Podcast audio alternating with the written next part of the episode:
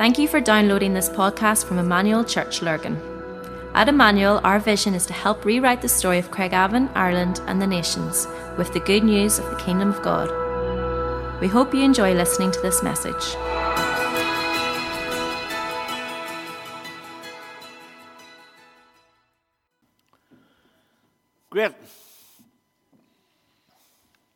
We're in our series in Mark's Gospel. I hope you've got your little Mark's Gospel. If you haven't, if you wave your hand, some of the guys, Andy's at the back there. If you need one, if you wave, you'll get one. But I wanted everybody to have one this morning because um, here's some over here, Andy. There's one, one there, one at the front as well, two at the front. They're outside. Okay, they're, they're coming. They're coming. Give Andy a wee buzz. Or we were going to say give him a buzz there, but don't need your windows cleaned or anything. You're all right. Um, I, I was officiating at a wedding yesterday, and uh, one over here, Andy, at the back, two at the back, and two up at the front here, two here, Laurie and, and Dixie. John, thanks. Great, just important you have it because we're going to read a little bit, and uh, I'm going to take into a passage this morning. I was officiating at a wedding yesterday, and um, we were on our way. Laurie and I were on our way through English, and we were going over speed bumps. And I said to Laurie, "Speed bumps." I said, "Remind me about speed bumps when we get home." And she goes, "Sort of what, what's Phil on about now?" Um, was the sort of feeling in the car, and. Um, and I thought speed bumps are something really important, actually, because what they tell us is number one, they tell us to slow down. And number two, they tell us that something more important is going on in the area that you need to take note of. And um, I began to think of speed bumps in the Bible. There's the Bible's full of speed bumps. There are little passages and little things in the scripture that, that, that, that should create us to slow down and take note of what's going on around. And hence, I struggle a little bit with some. I've, I've said this to you before. You know, I love reading the Bible, but if you just read it as a habit, you know, so uh, how many of you have done this? How many of you go to do your reading and you, you look over to see how long the chapter is? Anybody ever done that? Come on, admit it. We've all done it, haven't we? And we think, oh no, it's four columns you know, oh, it's a wee short one this morning.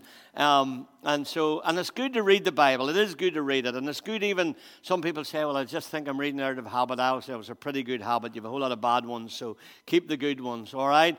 So it's good to read it, but sometimes it's important, sometimes less is more. And it's important to look out for the little speed bumps where you think, oh, wow. So, for instance, in our passage this morning, we're going to read the word never. God will never forgive you. Now, whenever I say never, so if I say to Daniel, you're never playing that, that PlayStation again, he knows rightly. That's going to last about an hour, if even. If you say you're never going to do that again to your child, our nevers ne- really are never. When God says never is a different thing. When God says never in a passage, we need to figure out why would he say such a thing. So it's really important that we understand these little speed bumps. So if you turn to page, um, I'll go under the light. Well, the light's not good up here. Um, page 14. I'm all right, I'm all right. Page 14.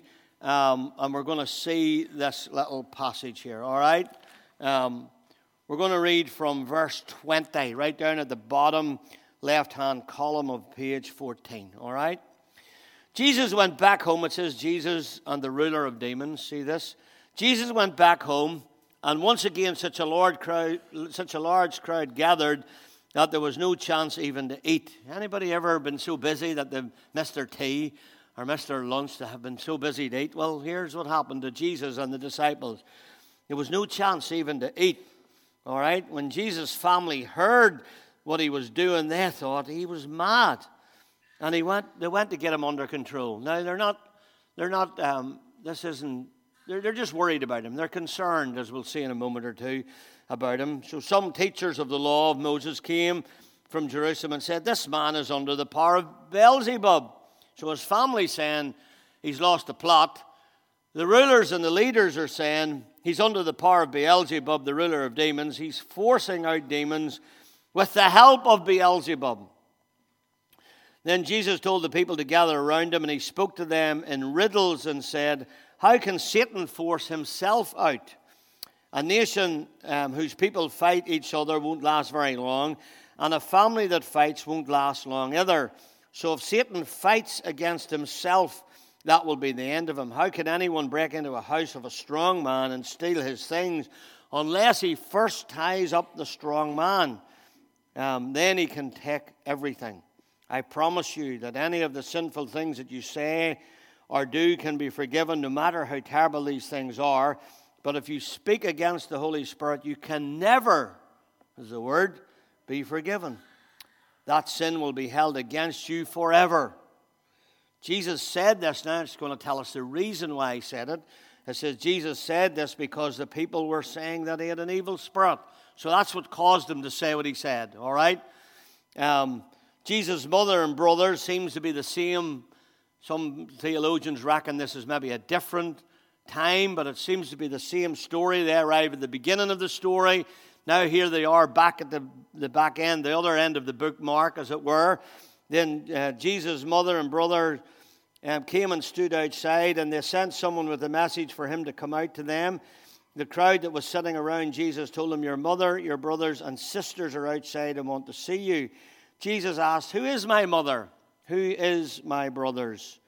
Um, then he looked at the people sitting around him and said, Here is my mother, my brothers. Anyone who obeys God is my brother or sister or mother. All right? It's a big passage, all right? And I'm trying to get you this morning. Can I, can I, can I say at the very outset, I'm preaching this with a little bit of awe this morning. I, I, I felt as I delved into Scripture again this week that I, I stand in awe. I don't teach Scripture glibly, I don't teach it flippantly. One day I'll stand before God and give an account, so I'm careful about what I say. All right, so I don't often preach opinions, you know that. I suggest, I give you suggestions for you to go home rather than take my opinions because it's important that we preach the word. And so I'm preaching this this morning not to create guilt or condemnation. Please hear this. Out of the heart of which I preach, it is to create righteousness and holiness. So it's not a message to create guilt, to go home beating yourself up, all right? It's a, it's a message to raise the standard in your life, as, it, as, as in mine, to raise the standard of holiness, to raise the standard of righteousness because that's what God is calling us to today. So, what we're going to do, we're going to try and tackle four questions this morning, as you'll see on the screen. Is there a non forgivable sin? That's the, the first and foremost question. Is there a sin that you can commit once and thereby ruin any chance ever of having salvation? Can you commit that sin today? Is that available for you today to commit? Some of the, the way I grew up, the in the brethren, they would have taught that this was a, they taught that we live in the dispensation of grace. Now, it's a, an old philosophy, and I don't probably, in my opinion, if you want it, um, I would suggest to you that it, well, I don't believe in dispensationalism. That's probably the easiest way to say it. But they believe because this is Mark 3, it's pre cross. Many, not just brethren, now many movements believe this. It's pre cross. So Jesus is making this statement before the cross. And before the cross, um, and then, of course, when the Antichrist comes, the same thing will happen. They'll say, they'll, when, when, when, the, when the Antichrist works in post rapture, what they'll say was, oh, it's Jesus. So they're attributing the works of the devil to Jesus, and here they're attributing the works of Jesus to the devil. And the, many, many theologians will tell you that's the unforgivable sin, and it can only be committed pre cross and post rapture, that it can't be committed in the day of grace in which we live.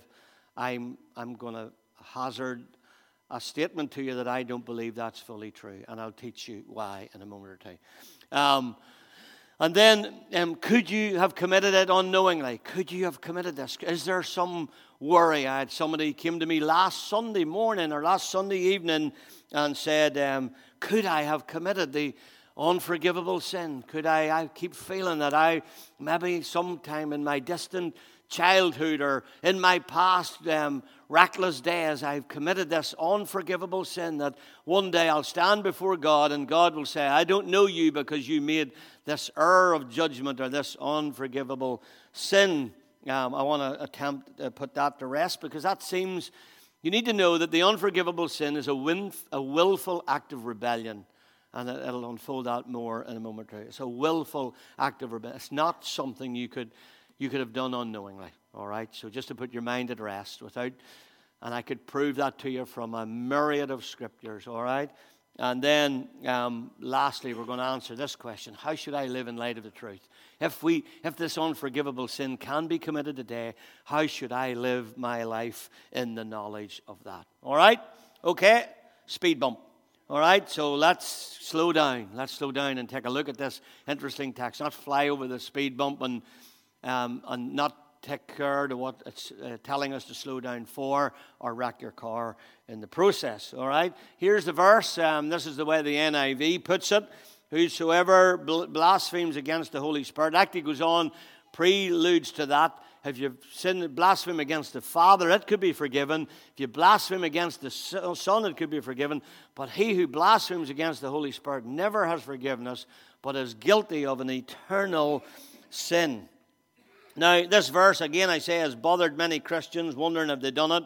Let me state right now that nothing in your distant past can have an impact on whether you can be saved right now or not. All right? And I'll qualify that in, in, a moment. Here's one verse that qualifies it right in the passage, verse 35. Whoever does the will of God is my brother or my sister or my mother. What he's saying here is he's, he's saying, whoever does the will of God can be part of my intimate family.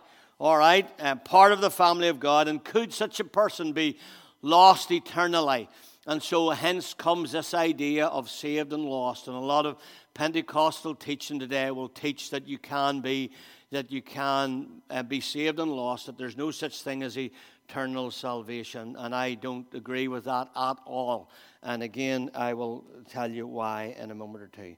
So, my answer to the first question is yes, there is an unforgivable sin. There is a, an unfor- a sin that one can commit that would blot them out of heaven for all of eternity. I believe that with all of my heart. The confusion that arises around verse 29 of Mark 3 arises when people rip it out of context. Now, if you're a Bible study or you enjoy reading the Bible or studying the Bible, remember this little statement every text has got a context.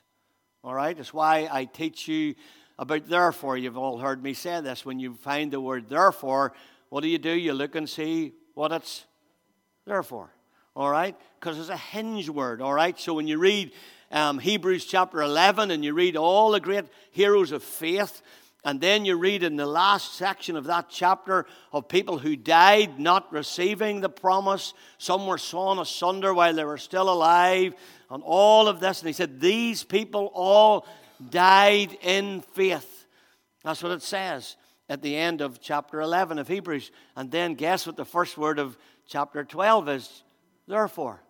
Therefore, since we are surrounded with such a vast crowd of witnesses, what's he talking about? He's talking about all these people that he's talked about in chapter 11 and all of your loved ones who have went on before you. He's saying, Therefore, because you're surrounded with such a great crowd of witnesses, let us press forward he says this should encourage you. This should spur you on to know that there are those that have went before you that have, that have, that have laid hold of this, that are now in glory. He's saying this should spur you on to, to, to lay, away, lay aside every weight and press forward towards the mark of the high calling.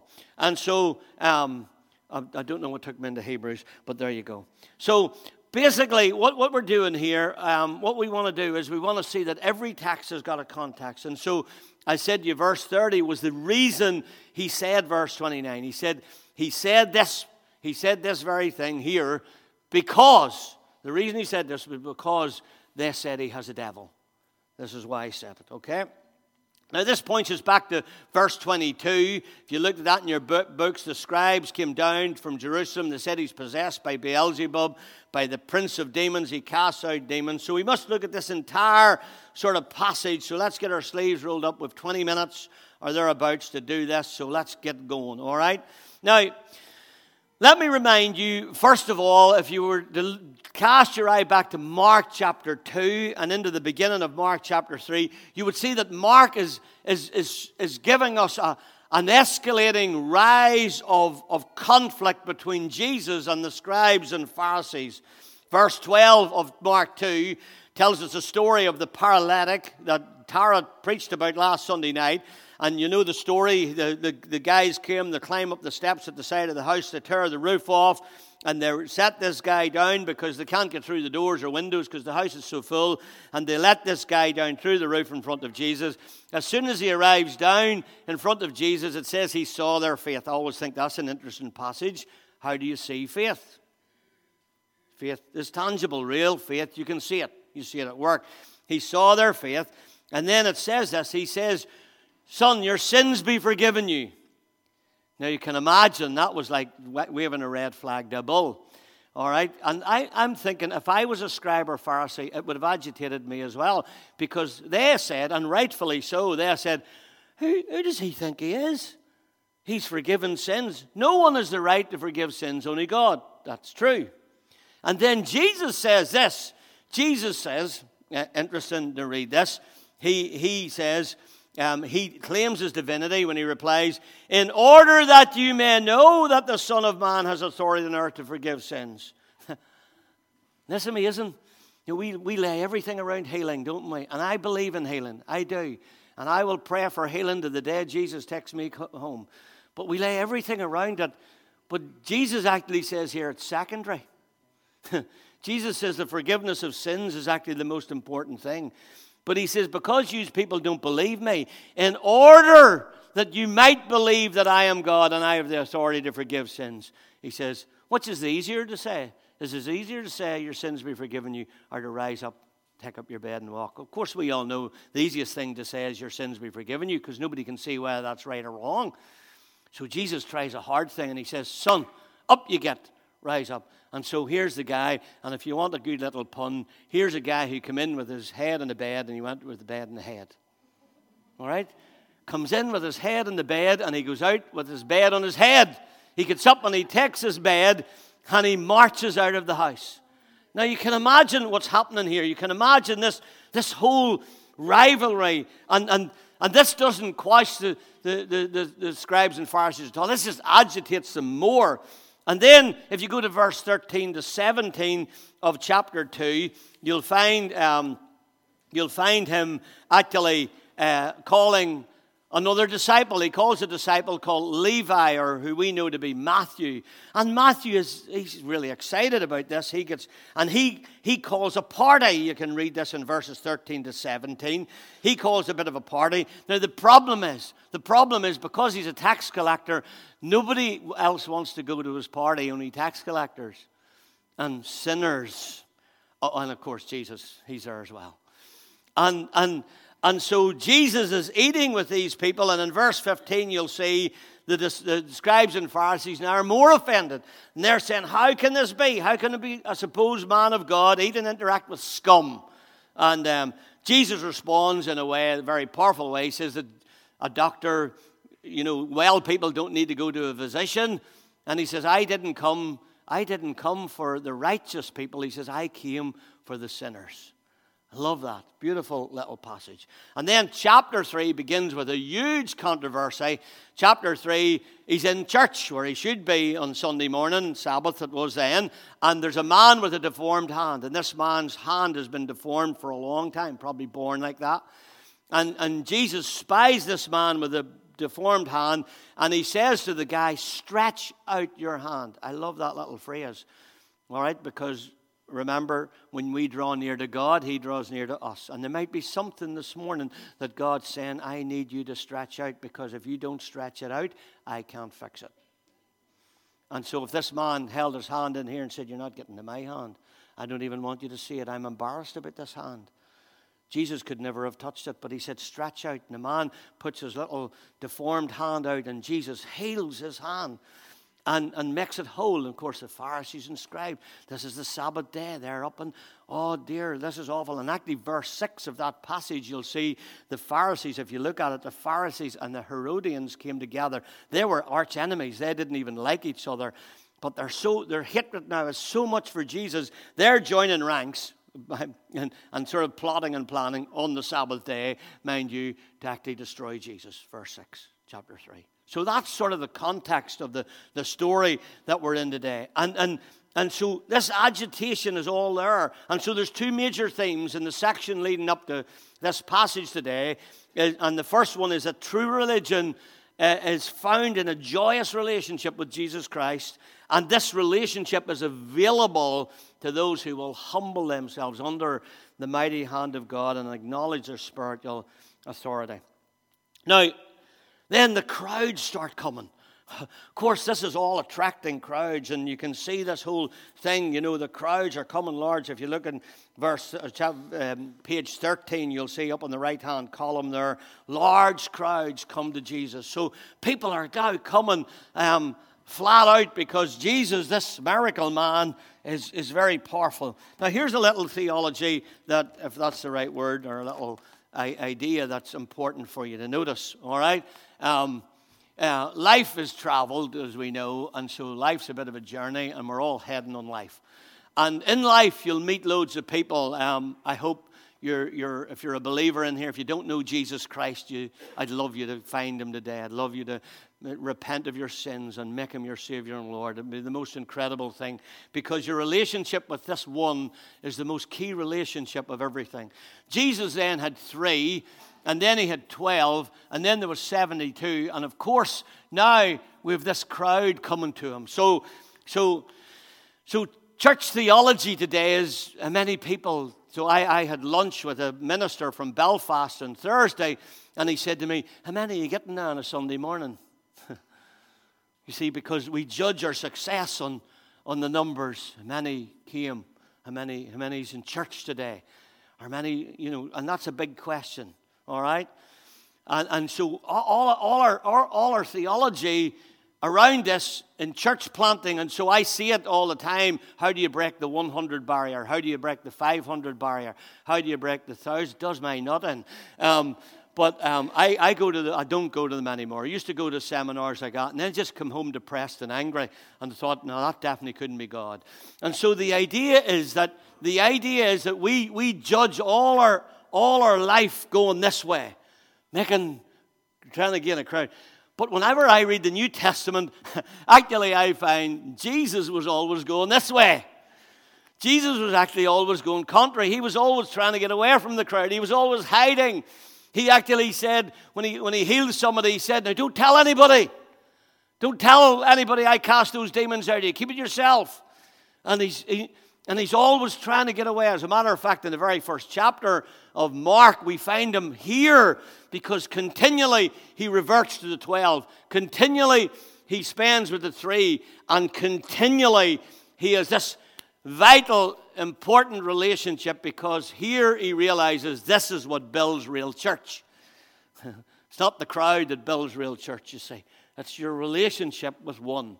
And the relationship with one is of such utter and vital importance. And so um, uh, I, I, think Jesus could have done this. He could have come to church today and, and, and and all your sicknesses will be healed. And if you have one leg shorter than the other, that'll grow. And, and, and your cancers will all be shriveled up. And, and, and, and oh, yes, and, and just before the end of the service, I'm going to jump off a pinnacle, and, and the angels are going to catch me, and you're going to really know it's me.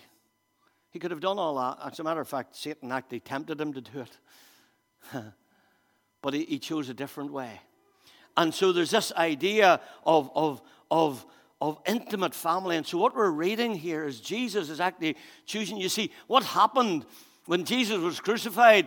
The crowd who, who threw their, their, their shirts and their, and their palm leaves and said, Hosanna uh, uh, to the king as he rides in on his little donkey, actually, in just a few hours says, Crucify him! We will not have this man to reign over us. So the crowd's fickle. And, and, and the 72 all scattered in some shape or form.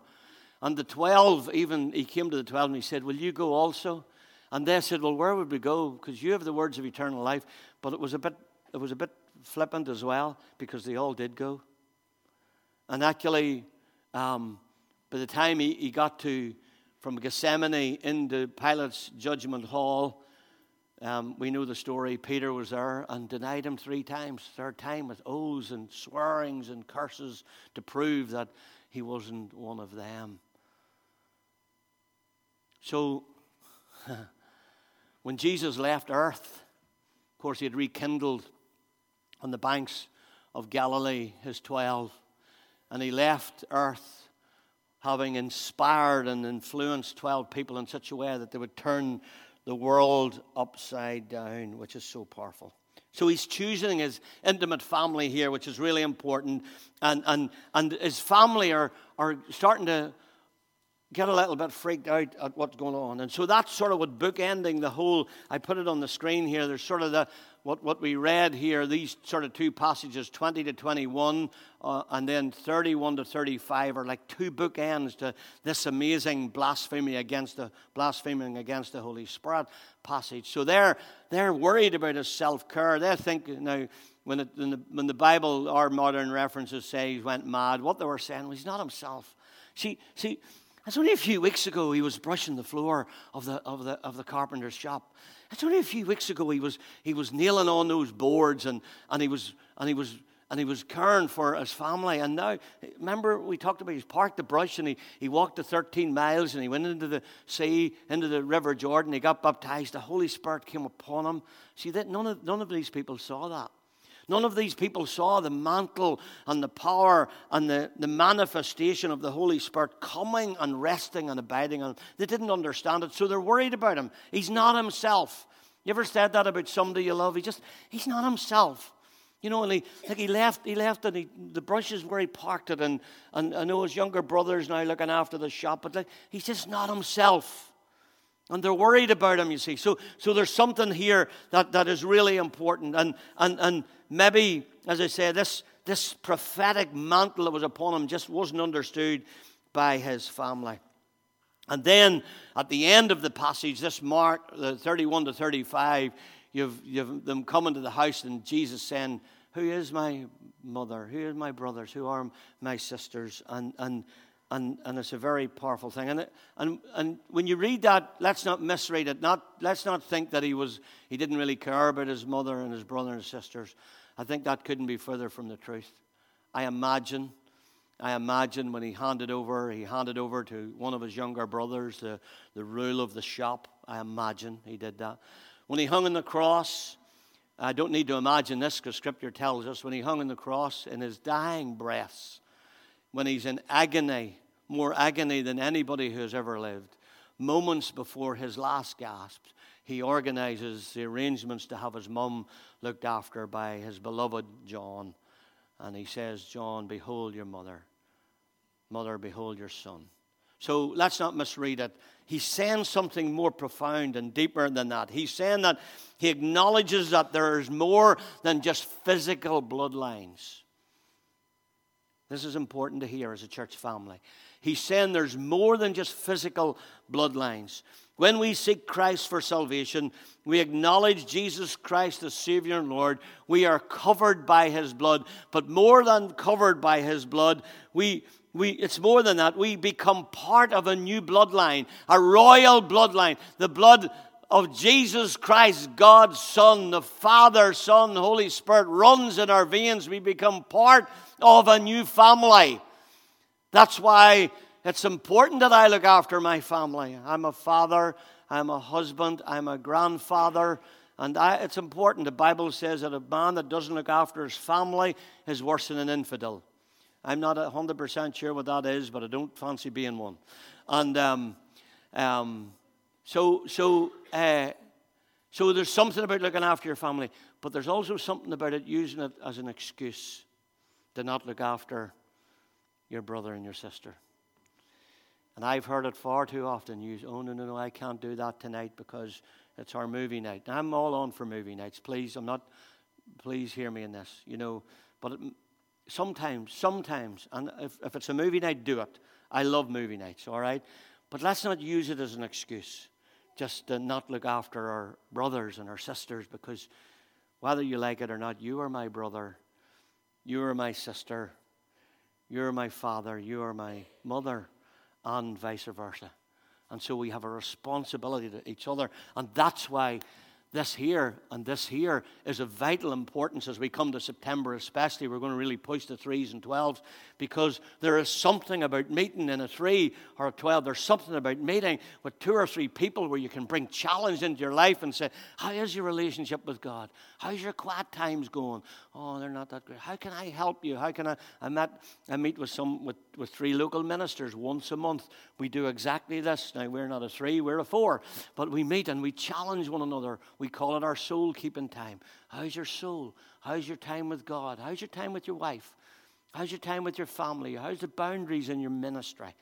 And so it's really important that we understand how to actually look after one another. So not only do his family get concerned about him, but the scribes and Pharisees, they're accusing him of this demon possession, and, and, and they accuse him of casting out demons in the name of Beelzebub. We're having time to look at that. And they believe that Jesus is practicing some kind of satanic magic and, and, and all of this, this sort of it was used actually in the early church for anti Christian persecution because this sort of went on and on and on. But Jesus retorts, he says in 23 to 27 of the passage, How can Satan drive out Satan?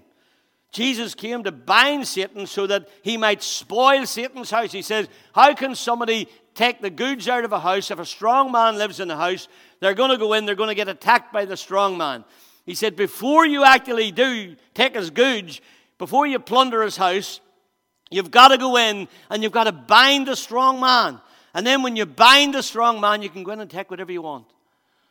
And that's why it's really important when it comes to spiritual warfare that it's not just some willy nilly thing that we do because we think it's a fancy prayer or something we say. It's something that's very strategically done and shouldn't be done alone as we go into spiritual warfare because there is something about binding the strong man at work in a situation. All right? Haven't time to teach you on that this morning, but it is a very powerful teaching, and we've we've we went on it before. So so the problem is the problem is if Satan is casting out Satan, he said that a house divided against itself couldn't stand. So that's the nonsense what you're talking. And and and so with this idea, um, with this idea that that that that Jesus is under, making them understand a little bit of what they're coming against. All right? Now, the thing about this is, in context to the unforgivable sin, it was quite a Jewish belief at the time. They believed in unforgivable sins. They just never really knew what they were. So it almost feels like Jesus is saying a little bit, um, if, uh, you know, uh, he's saying to them, You leaders believe in the unforgivable sin. Well, here's what it is. Here's what it is. He says it's a persistent rejection of Jesus. It is a persistent, ongoing rejection. Whoever blasphemes commits an eternal sin. And as long as anyone continues in that rejection, the condemnation continues. Now, here's some theologians that are a lot smarter than I that I think are important to take note of. Sproul, who I love, talks about this. He says the unforgivable sin is blaspheming against the Holy Spirit by calling Jesus a devil after being lightened by the same Spirit. All right? Um, the famous reformer John Calvin put it this way He said, We commit such sacrilege only when we knowingly endeavor to extinguish the Spirit. All right? Um, and St. Augustine put it this way He said that um, it is unrepentance that is blasphemy against the Spirit. All right? And then one that I really love, my favorite, is Matthew Henry. He says, Those who fear they have committed this sin give a good sign that they have not. You see, the person who would have committed the unforgivable sin doesn't care. They've committed that willfully. They've decided against. They've saw all, they've saw all the, the, the proof and they've, they've, they've seen it all, but they've decided against. They've decided to go this way, they've decided against. That's what the unforgivable sin is. Why is it the, the, the sin of the Spirit against the Spirit? I'll explain it to you this way. If the Father provided for us a, a redemption plan, which we know He did, Father, Son, and Holy Spirit, in the beginning, God, Elohim, God in plurality. But if God the Father is the sender, and He sends His Son to act out that redemption plan. So the redemption plan, you can imagine this, the redemption plan starts with the Father, and He gives it to the Son who who works out the redemption plan. He goes to Calvary. He utterly defeats the devil. And then, and then the Holy Spirit comes, and the Holy Spirit is known as the treasurer. Now, Lenny's our treasurer. He's in Florida at the minute, so I can say this. You never, you never offend a treasurer, all right? Because he usually pays your wages, okay? And um, and so the, the Holy Spirit is the treasurer. He's the administrator of all the plans. So hence he's saying, if you say something against the Father, it could be forgiven. If you say something against the Son, it could be forgiven. But you see, if you cut this one off, you're goosed because you can't get anything from anybody because it has to come through him. Has to come through him.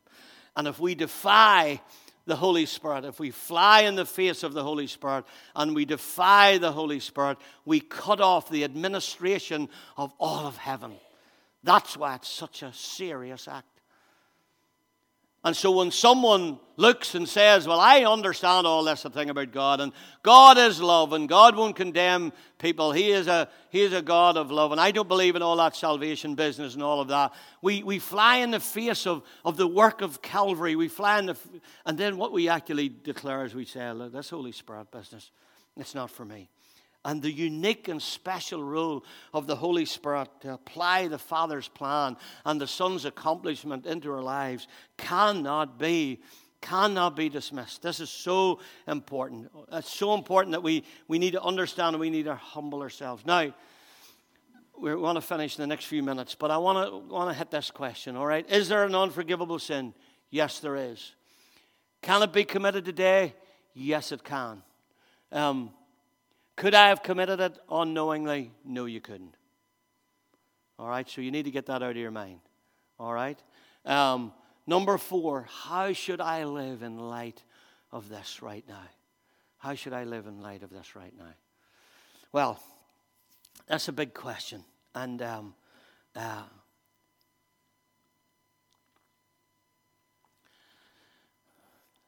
none of us know None of us know the line of toying with sin where it becomes irrevocable. And somebody came up to me after the first service and, and said to me about this saved and lost. And I said, that, I put it to them this way I, when, when you study, you'll find that because I believe in eternal security, so I believe in once saved, always saved. That's what I believe, all right? If you don't believe that, no problem you're wrong. But uh, no, didn't, didn't sorry. Um, um, if you don't believe that, I, am open for the discussion. I, I, don't think you'll change my view on it. I've studied this for many, many, many years. And the number one thing, the first reason I believe in eternal security is I believe in eternal security because of the word eternal. What, what can be eternal about what you can lose? It just rips the word eternal out of it for me. It rips the heart out of the message. I can't preach eternal life if it's not eternal. I can't preach eternal life if it's up to you to keep it. I can only preach eternal life if it's up to the giver to keep it for me. Hmm. And the giver of eternal life is the one who saves and the one who keeps. But I do believe in inheritance. And the, and, and the, and the Bible talks about Paul writes to the church at Corinth and he talks about people saved as by fire. That means you're in by the seat of your pants or in by the skin of your teeth. Now you say, Well, I'm in glory and I'm in heaven. That's fine. If you're okay with that, that's okay. But you know what I would hate? I would hate that you would get the glory and you would realize that God, you see, this is what I believe the judgment seat of Christ is all about. After the judgment seat, you're going to be happy and content with what you have. But at the judgment seat of Christ, it's a powerful place.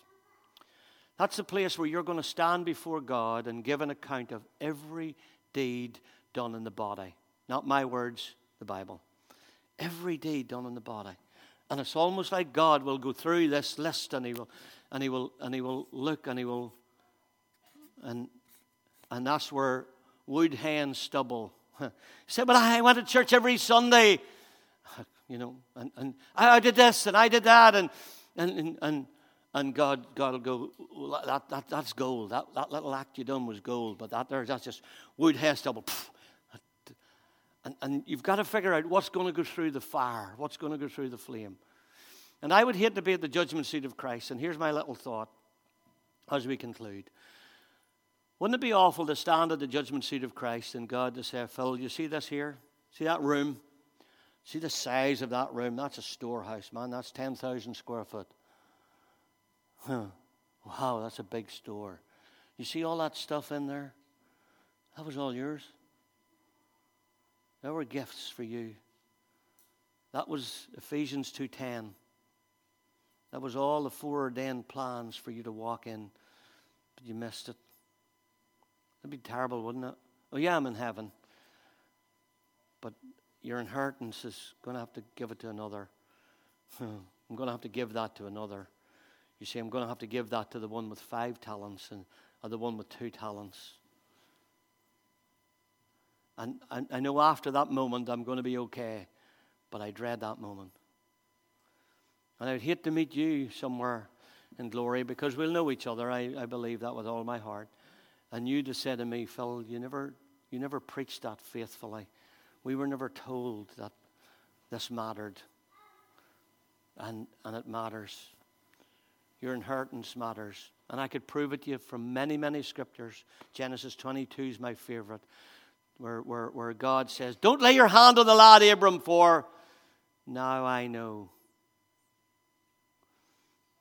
and my life's been full of little now I know moments. And if I had been, if I hadn't realized there were speed bumps, I'd have sped over them and I would have missed what was going on around them. And so I'm saying to you, be aware of the speed bumps. beware of the little things. beware of how you live. And again, this message is not to create guilt and condemnation. This message is to create righteousness and holiness. I've been a Christian a long time. I got saved when I was six. I'm 60 this year. And so you can do the mass. And I can tell you, this year has been one of the most solemn years that I've lived. This year I've felt more than any other year in my life, God, God, do little things like this. Not anymore, Phil. Sorry. Can't do that anymore, Phil. Laurie and I have worked through some of this together as a, as a couple we're saying God's calling us up a standard, up a level, up where, and, and it's, it's not easy. And it's hard, but is it, is it worth it? Oh, man, a million times over. There's something about righteousness and holiness that God is calling to us. Gary, do you want to come? We'll finish with a song. There's something about righteousness and holiness that God is calling us to. Here's a great verse. If you get your verse of the day, this is it today, all right? Um, and it's a very powerful one. You're the ones chosen by God, chosen for the high calling of priestly work. chosen to be a holy people, God's instruments, instruments to do his work and to speak out for him, to tell others of the night and day difference he made in you, from nothing to something, from rejected to accepted. John, when he writes his little epistle at the end of the Bible, he talks about this. John has outlived all of the other apostles by 40, 45 years. He's in his 90s. He's exiled on the island of Patmos. They've boiled him in oil. They've tried to kill him several times. He's still alive. He takes his pen and he writes against the Gnostics who said you could live any way you want. That's why his little epistle is black and white. He talks about light, darkness. You know, it says sin is lawlessness. He talks about life and death. He's, he's into this parallelism because he's, he's fighting against a, a sneaky doctrine that had crept into the church 50, 60 years after Christ. And the, the, the, philosophy of the Gnostics was you can be a Christian and live whatever way you want. And, and, and it's, it's, it's been seeping through the last 2,000 years. And John writes, takes his little pen, and here's what he writes in 1 John 2 1. He says, My little children, I write to you that you do not sin. He says, I write to you that you do not sin. When a 95 year old man writes to me personally and saying, I write to you Phil, I write to you, little children, that you do not sin. I take that very, very seriously. And then he says this, I love that he says this. He says, But if you sin, if you sin, one of the new modern versions says, When you sin, you have an advocate with the Father, Jesus Christ the righteous. We always put the righteous one in there, but the Bible doesn't say one. It says Jesus Christ the righteous. I love that. Jesus Christ the righteous. That's his title. And so, this message this morning is not to create guilt and condemnation. Again, I say, but it's to create a level, a fresh level of righteousness and holiness to say, God, you know what? Today is a new mark in my life. Today is a new point. Today is a moving forward. Today is a rising. Today, God, I'm not going to do what I did yesterday. And God, God, help me. Those habitual things that creep in, God, help me. Will you help me deal with them? Help me by your Holy Spirit. Help me not to cut off the administrator of all that God has for me. And let's live in the, in the joy of righteousness together. Forgive me if it's been heavy. I've tried to preach it with love and with honor, and um, but I have to preach it with righteousness and truth. And so let's stand. We'll worship, and then I'll pray, and our meeting's over.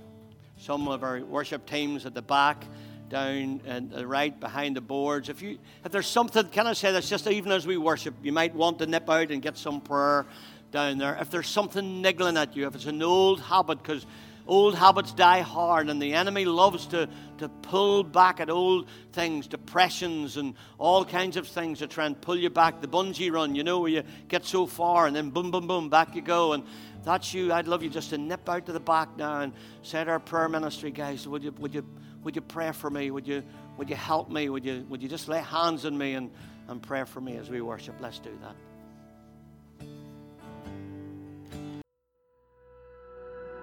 We hope you enjoyed listening to this podcast. For more information about our church and all that we do, please visit our website at emmanuel-church.co.uk.